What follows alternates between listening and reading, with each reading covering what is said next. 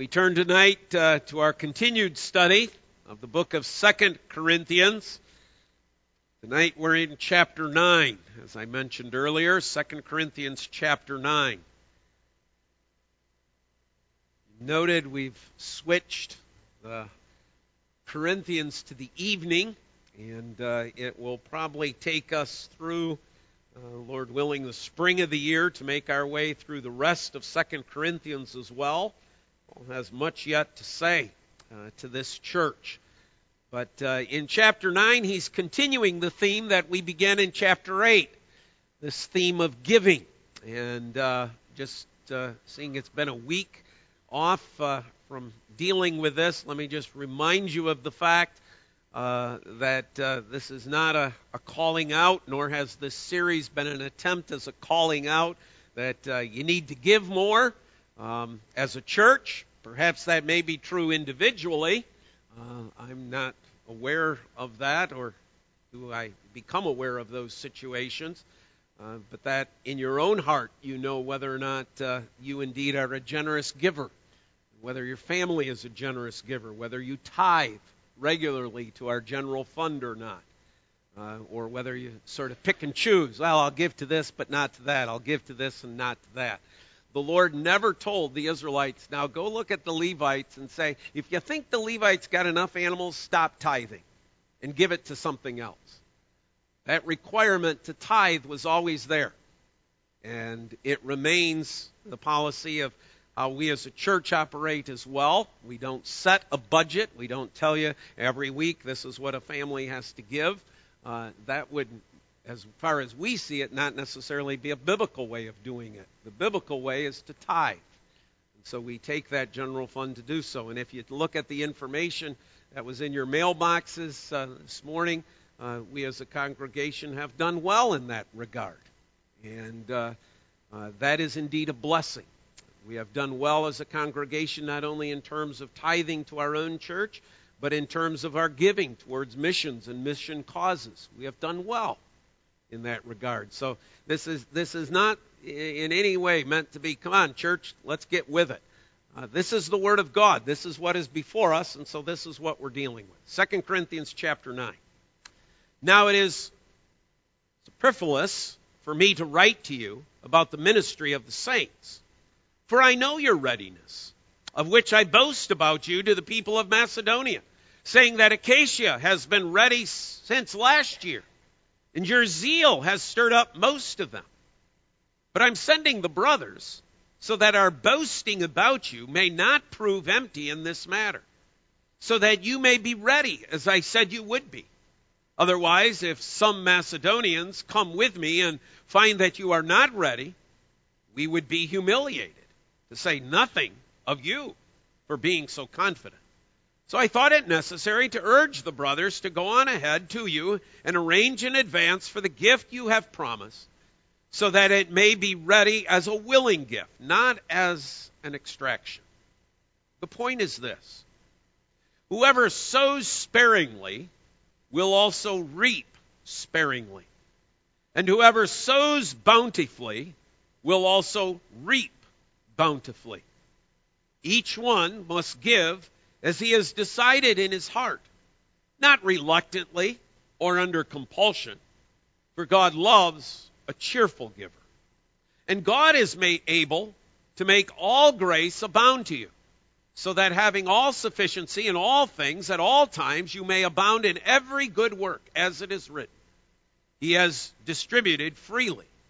He has given to the poor. His righteousness endures forever.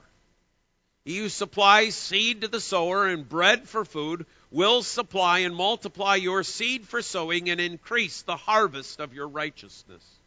You will be enriched in every way, to be generous in every way, which through us will produce thanksgiving to God.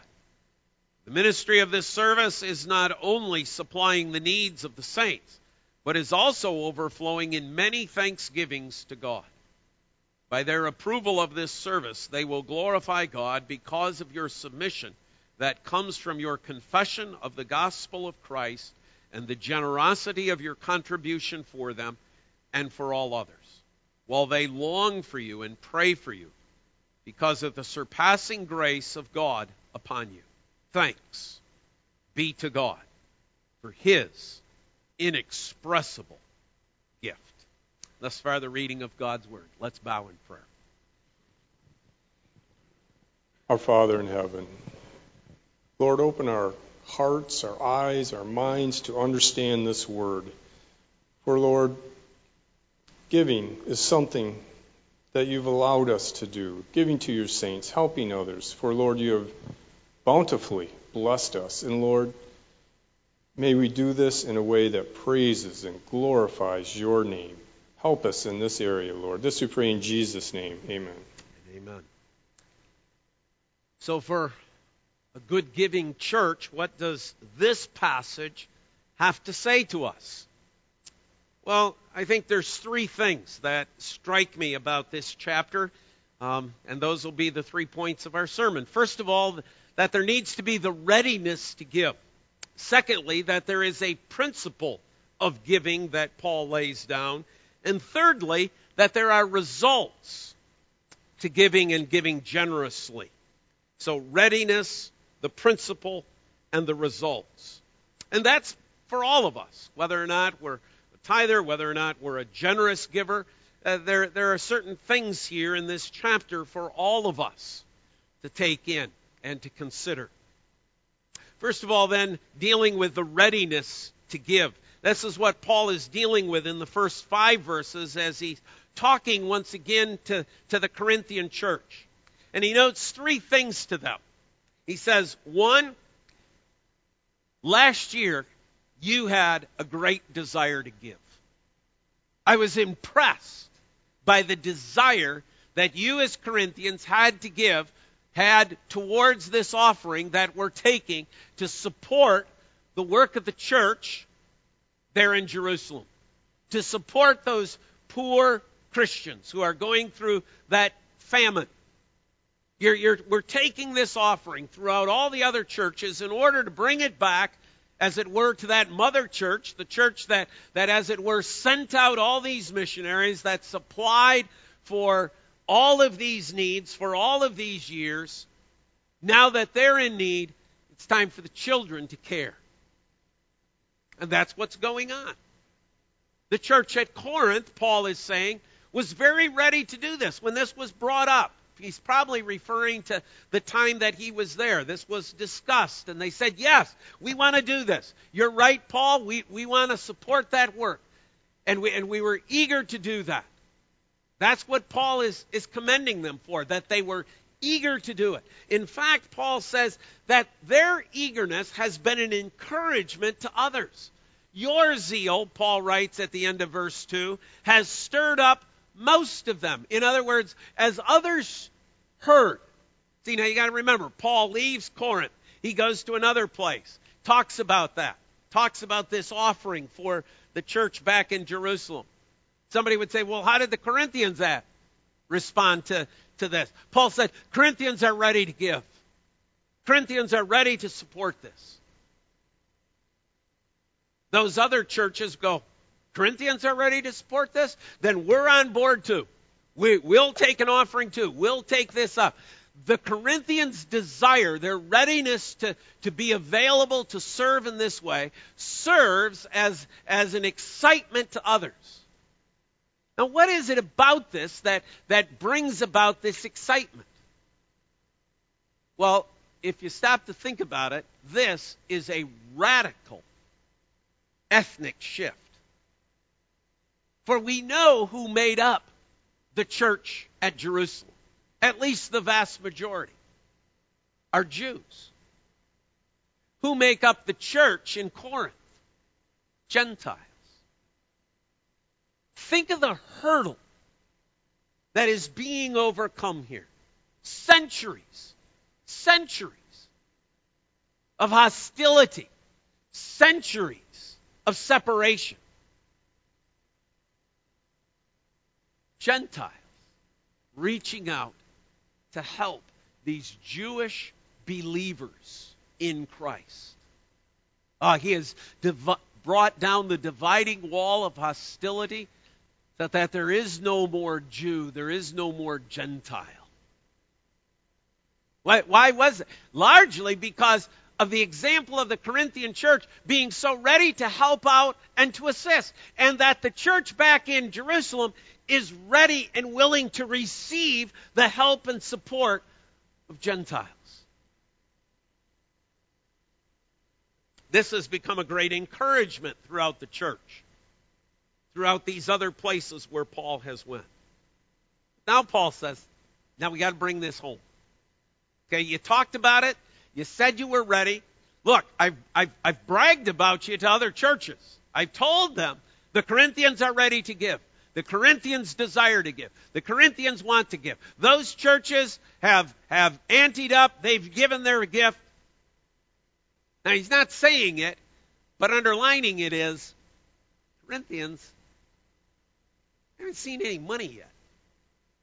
You talked about it. You've been an example, but there's no money in the pot yet. Now, he's saying this politely. He's trying not to be offensive about this. So he says, That's the reason I'm sending these other brothers from what we had in chapter 8. I'm sending those men to, call, to get that offering so that when I come, this is a ready and done deal. I won't have to deal with this. It'll already be done. I know you desire to do it. Now bring it to completion. Finish this. We step back from it and we say, as believers in Christ, we need to be people who are ready to give. We need to be people who, who are an encouragement to other churches in our desire to give. But we have to bring it home. We have to be those who, who as it were, lay the money on the table. We, we have to put our money where our mouth is. We can't just talk it. We have to demonstrate it. We have to show it. I'm not saying we aren't. I'm just saying that's the principle that, that Paul is looking at here in regards to the Corinthians. But then, as he's dealing with this subject of giving, Paul goes into a little bit more detail about the idea and the principles that lie behind giving. I want you to write down three E words underneath this principle of giving. One, it involves an equation. Two, it involves an expression. Three, it involves an example. An equation, an expression, and an example. What is the equation? Verse 6 Whoever sows sparingly will also reap sparingly.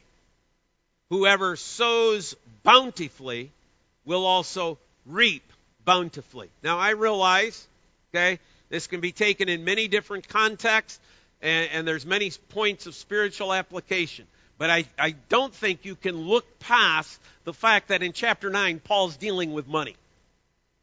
I mean, to, to simply avoid the fact that he's dealing with money is not fair to the text. The first principle of the interpretation of this is you have to look at the fact he's addressing a concern about money. So here's the principle He who gives sparingly reaps sparingly. What does that mean? It means they never have enough. It means they're never satisfied. The person who is not a generous giver is a person who is concerned about holding on because they want more. But the way money works is this. If you're consumed by the idea that you want more, you will never have enough. You will never be satisfied. That's the principle. That's the equation. If you give little, you're never satisfied with that which you have left.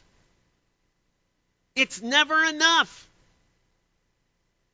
You never have enough to pay for those expenses. You never have enough to get that other car. You never have enough. You're always running short. Why? Because at the very beginning, you sowed sparingly. Because there is a second equation. whoever sows bountifully will also reap bountifully.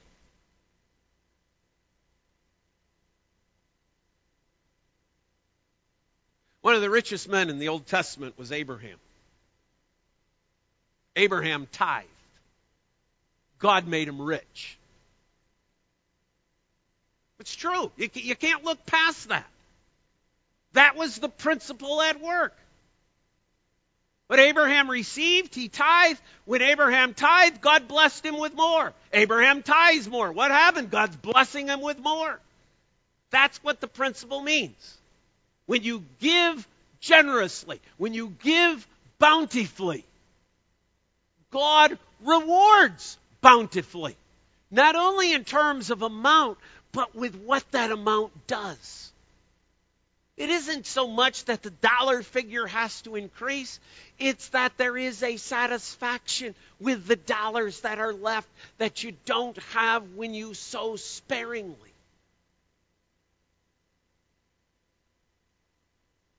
So if you're, you're eh, one thing to do with this sermon is to go home and say, are we always are we always kind of never having enough? When Nate puts that little slip in your box, probably later this month, that says your, your amount that you contributed for this year was. Look at it and say, did I even make the minimal tithe? Did I even come, did I even just give that minimal amount of that tithe? Why is it I, what I have left isn't enough? Because you sowed sparingly. That's the principle. That's God's principle of economics. That's how it works. There is an equation that is at work. Paul, uh, God reiterates this at least on three occasions. Proverbs 11, verse 24, you can write that one down. Galatians 6, verse 7. And then there's the Malachi chapter 3, verses 6 through 12. God says, when you bring in the full tithe, I will open the store houses of heaven. I'll give you so much abundance you don't know what to do with it. Somehow, the same. See, this is what happens. When you give generously, you might end up with less money than if you sowed sparingly. But the little you have left is more satisfying than if you had kept more for yourself. How does that work? That's what God causes to happen. That's what God does with it. So, one, okay, there is this principle of giving. There is the equation that each one of us needs to, to take into consideration. How are we doing on that? How are we doing on that? How, how, what is the bottom line in terms of not necessarily as a church, which I have said has been fine, but how are we doing as individuals? What's the bottom line for us? Secondly, the second E is an expression. Giving, note, is to be an expression. Verse 7 Each one must give as he has decided in his heart, not reluctantly or grudgingly under compulsion. Okay? Reluctance is the unwillingness to part with something. I'm putting that money in, but boy, I really don't want to put that money in. Boy, I'm putting that money, I'm giving that money, but I really, really don't want to. I really want it for myself. Does God love the reluctant giver? Answer no. Does God love the one who gives under compulsion, grudgingly, forced compliance? Okay, I suppose the deacons paid us a visit. They, they say we're, we're never given anything. I suppose we better start writing a check and using the envelopes, and we better start giving something. God just loves it when we give under those kind of conditions. No. God loves when this is simply a gift out of an expression of joy. Just the blessing of being able to give. You see, that's why it's always called the grace of giving. This is a grace to be able to give. And it's an expression not of, I probably could have used that $20 I just gave to Family Life Center. God doesn't love when you give that way. I suppose Pastor Bob said this was something worthy. I suppose we better put something in the offering plate tonight. God doesn't love that. Doesn't meet with any of his approval. He loves it when it comes from our heart, when it's an expression of joy. So that even if you're a widow and you're only given your two mites, he takes note he takes note. She's left with nothing. Oh, no, she isn't. She's not left with nothing. She is left with the greatest satisfaction in the world. God loves a cheerful giver. 30. An example. See, Paul says the example of this is God Himself.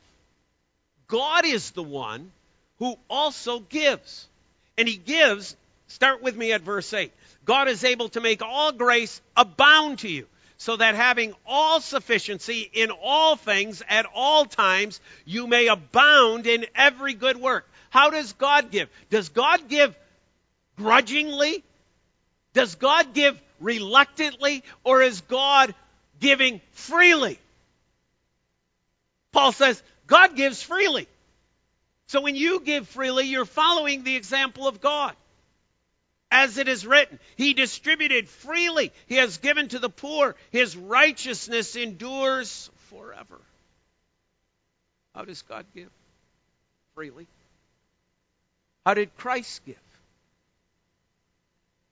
Now, this morning we're at the table and we're, we're thinking about and focusing on the fact that Christ gives himself. He gives his body, he gives his blood, he gives his life. Did he do that reluctantly? I really don't want to do this, God. I really don't want to do this, Father, but okay, I suppose you're going to make me do it if I don't, so okay, I'll go and do it. No, he gives himself freely. Did he give sparingly? Or did he give completely? Well, the answer to that is he gave himself completely, fully, wholly. Subjected himself, humbled himself to death, even death on the cross. Oh, is there a principle at work? When you sow bountifully, what happens? You reap bountifully. What did Paul write to the Philippians? He humbled himself to death on the cross. Therefore, God has exalted him and given him a name that is above every name, that at the name of Jesus every knee shall bow and every tongue confess. Is the principle at work in the life of Jesus? Absolutely. So God is not asking, God is not stating, God is not placing before us anything that He Himself did not do and does not continue to do. When God pours out His Spirit on our hearts, He doesn't pour out a little bit of the Spirit. I really don't want to give it all. He fills us with His Spirit. When He washes away sin, does He wash away sin just by a little bit? No, He cleanses us wholly, fully, completely. He washes us as white as snow. See, whatever God does, God does generously, bountifully, so that we abound in grace. We never get a little grace. We always get abounding grace that is poured out upon us. Oh, yeah, but I'm going to give reluctantly. I'm going to give grudgingly. I'm going to give sparingly. That's not the example of Christ. It's not the example of God. So as he takes the Corinthians through this, he's pointing out to them the principle at work. Now it's time to give. Now it's time. And as you give, remember the principle that is at work here. Remember, don't, don't do this out of compulsion. Do this freely. Do it because you see God's grace abounding in your hearts and in your lives. That brings us to point three the results of giving. That's what we see in verses 10 through the end of the chapter. What are the results? One, 10 and 11. Follow along with me, if you would, please. He who supplies seed to the sower and bread for food will supply and multiply your seed for sowing and increase the harvest of your righteousness. You will be enriched in every way, to be generous in every way. Now, Paul's taking the principle that he established and he's going a little bit further with it. He's saying this isn't only an economic principle, this is a spiritual principle. And this is the way it works. When you become a generous giver, God enriches your life in every respect. He doesn't just enrich materially, He enriches your righteousness. He enriches you in every way. Why? so that you can be more generous. Become more loving so you can love more. Become more joyful so you can share joy. Become more caring so you can share that caring. God enriches your life in every way.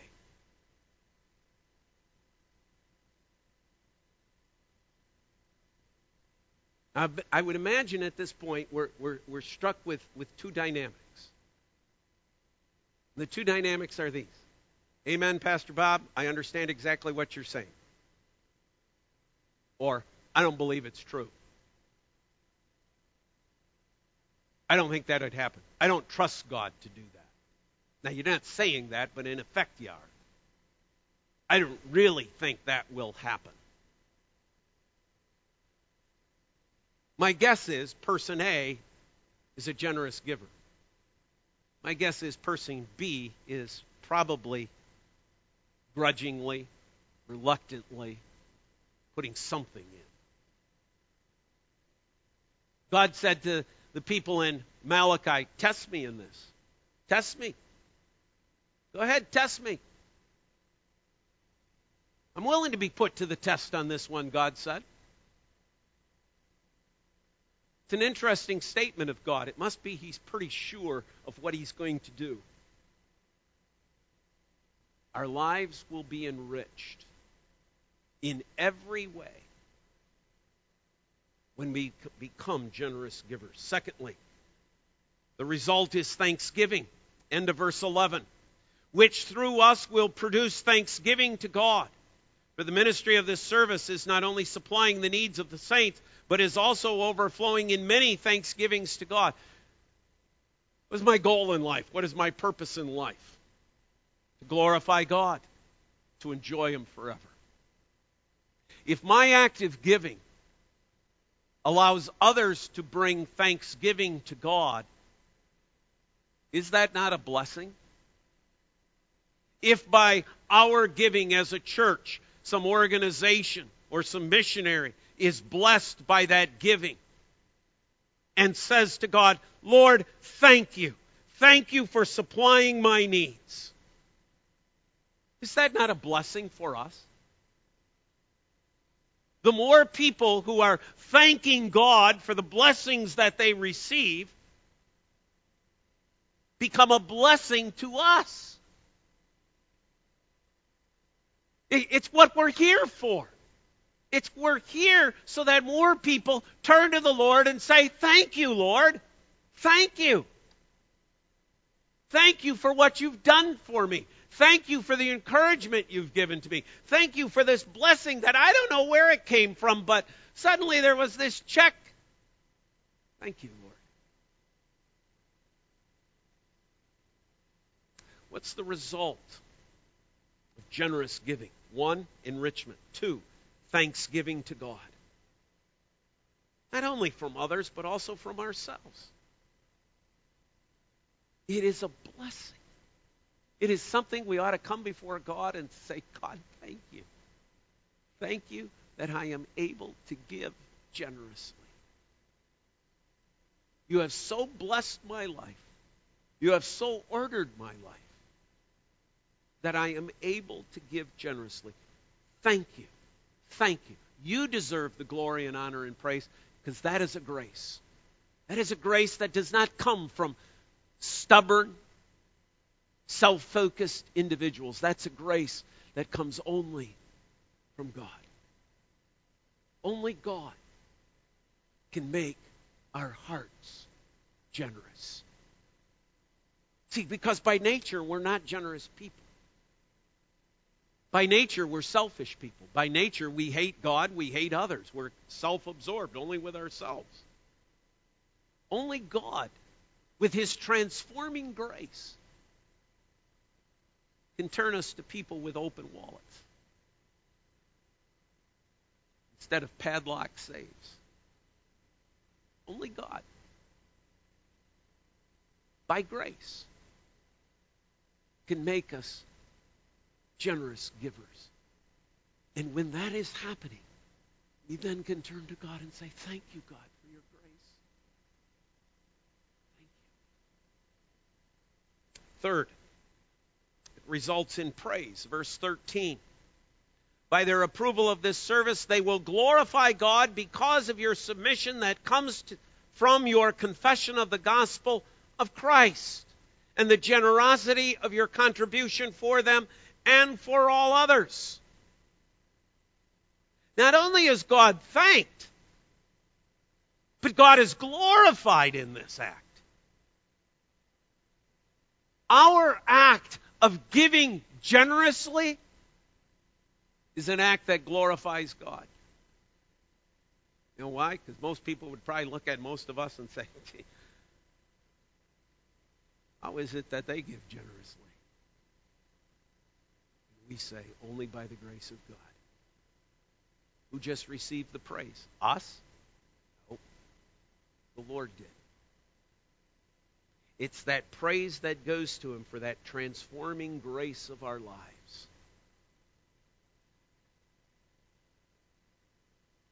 Let me let you in on a little clue, little secret. Some of you know the secret, some of you don't. For many years, this church operated in the extreme red. It was needed and necessary for other churches around to take up offerings to support the work of Little Farms Chapel.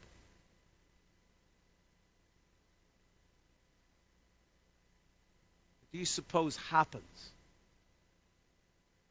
Those churches now here $88,000 sent out to other churches, to other organizations to help to support the work of missions. That all of our needs, all of our in house needs have all been met in abundance. What do you suppose happens? Wow. God's really doing something. Yeah. God is really doing something. It's not us. It's God. See, and that's what, what Paul's trying to drive home to these Corinthians. When you give this gift that's going to go to help support these, these fellow believers back there in Jerusalem, you know what's going to happen? People are going to say, Praise God! Praise God! Nobody's going to say, Oh, aren't the Corinthians great? No, they're going to say, Praise God. They're going to glorify God. Grace that He's given you. The grace of giving. Lastly, look at verse 14. while they long for you and pray for you because of the surpassing grace of God upon you. Sometimes people ask me the question, and if you've been one of those, I, I, I'm, I'm not singling you out. It's just I, I, I get asked this question frequently. Pastor, how can I know? How can I know if I'm a Christian? Well, this isn't the only answer, but this would be one of them. Are you a generous giver?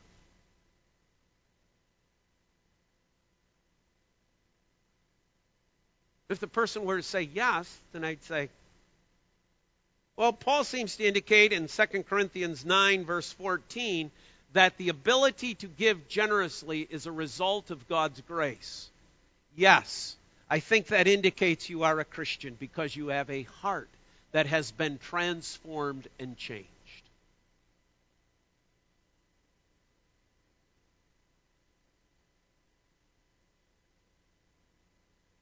I think that leaves the other unsaid.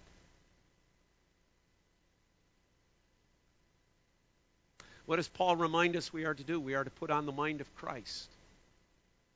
We are put on the mind of Christ who did not consider equality with God something to be equaled, but he humbled himself and he became the servant. He became the giver. As a Christian, one of the hallmarks of our life as a Christian is to be a giver.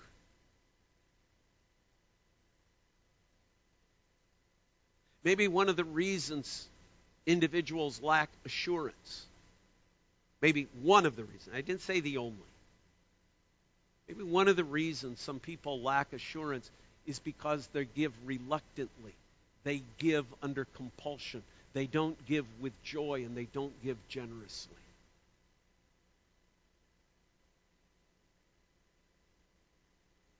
See, Paul is saying God's favor, God's blessing is resting upon you.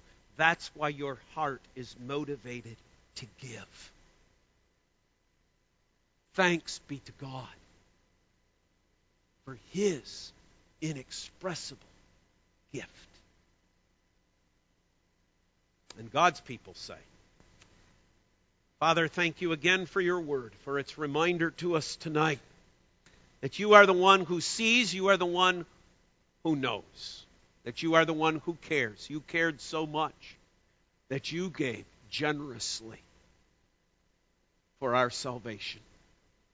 You didn't go part way, you didn't go halfway, you didn't go three quarters of the way, you didn't go 99.9% of the way. You went all the way. You fully paid for all of our sin. As you have given generously, Lord, may we give generously as well. Again, Father, we thank you for the beauty and the wonder of your grace that has been shown to this congregation over the years. That we can, Father, show and report the blessings that, that are found on those pages, those financial pages handed out this morning. Father, to you belongs the honor and the glory and the praise for that. You, Father, are to be thanked first and foremost, for your grace that has turned a selfish people to those who desire to give cheerfully, abundantly for the cause of Christ. In whose name we pray, and God's people say, Amen.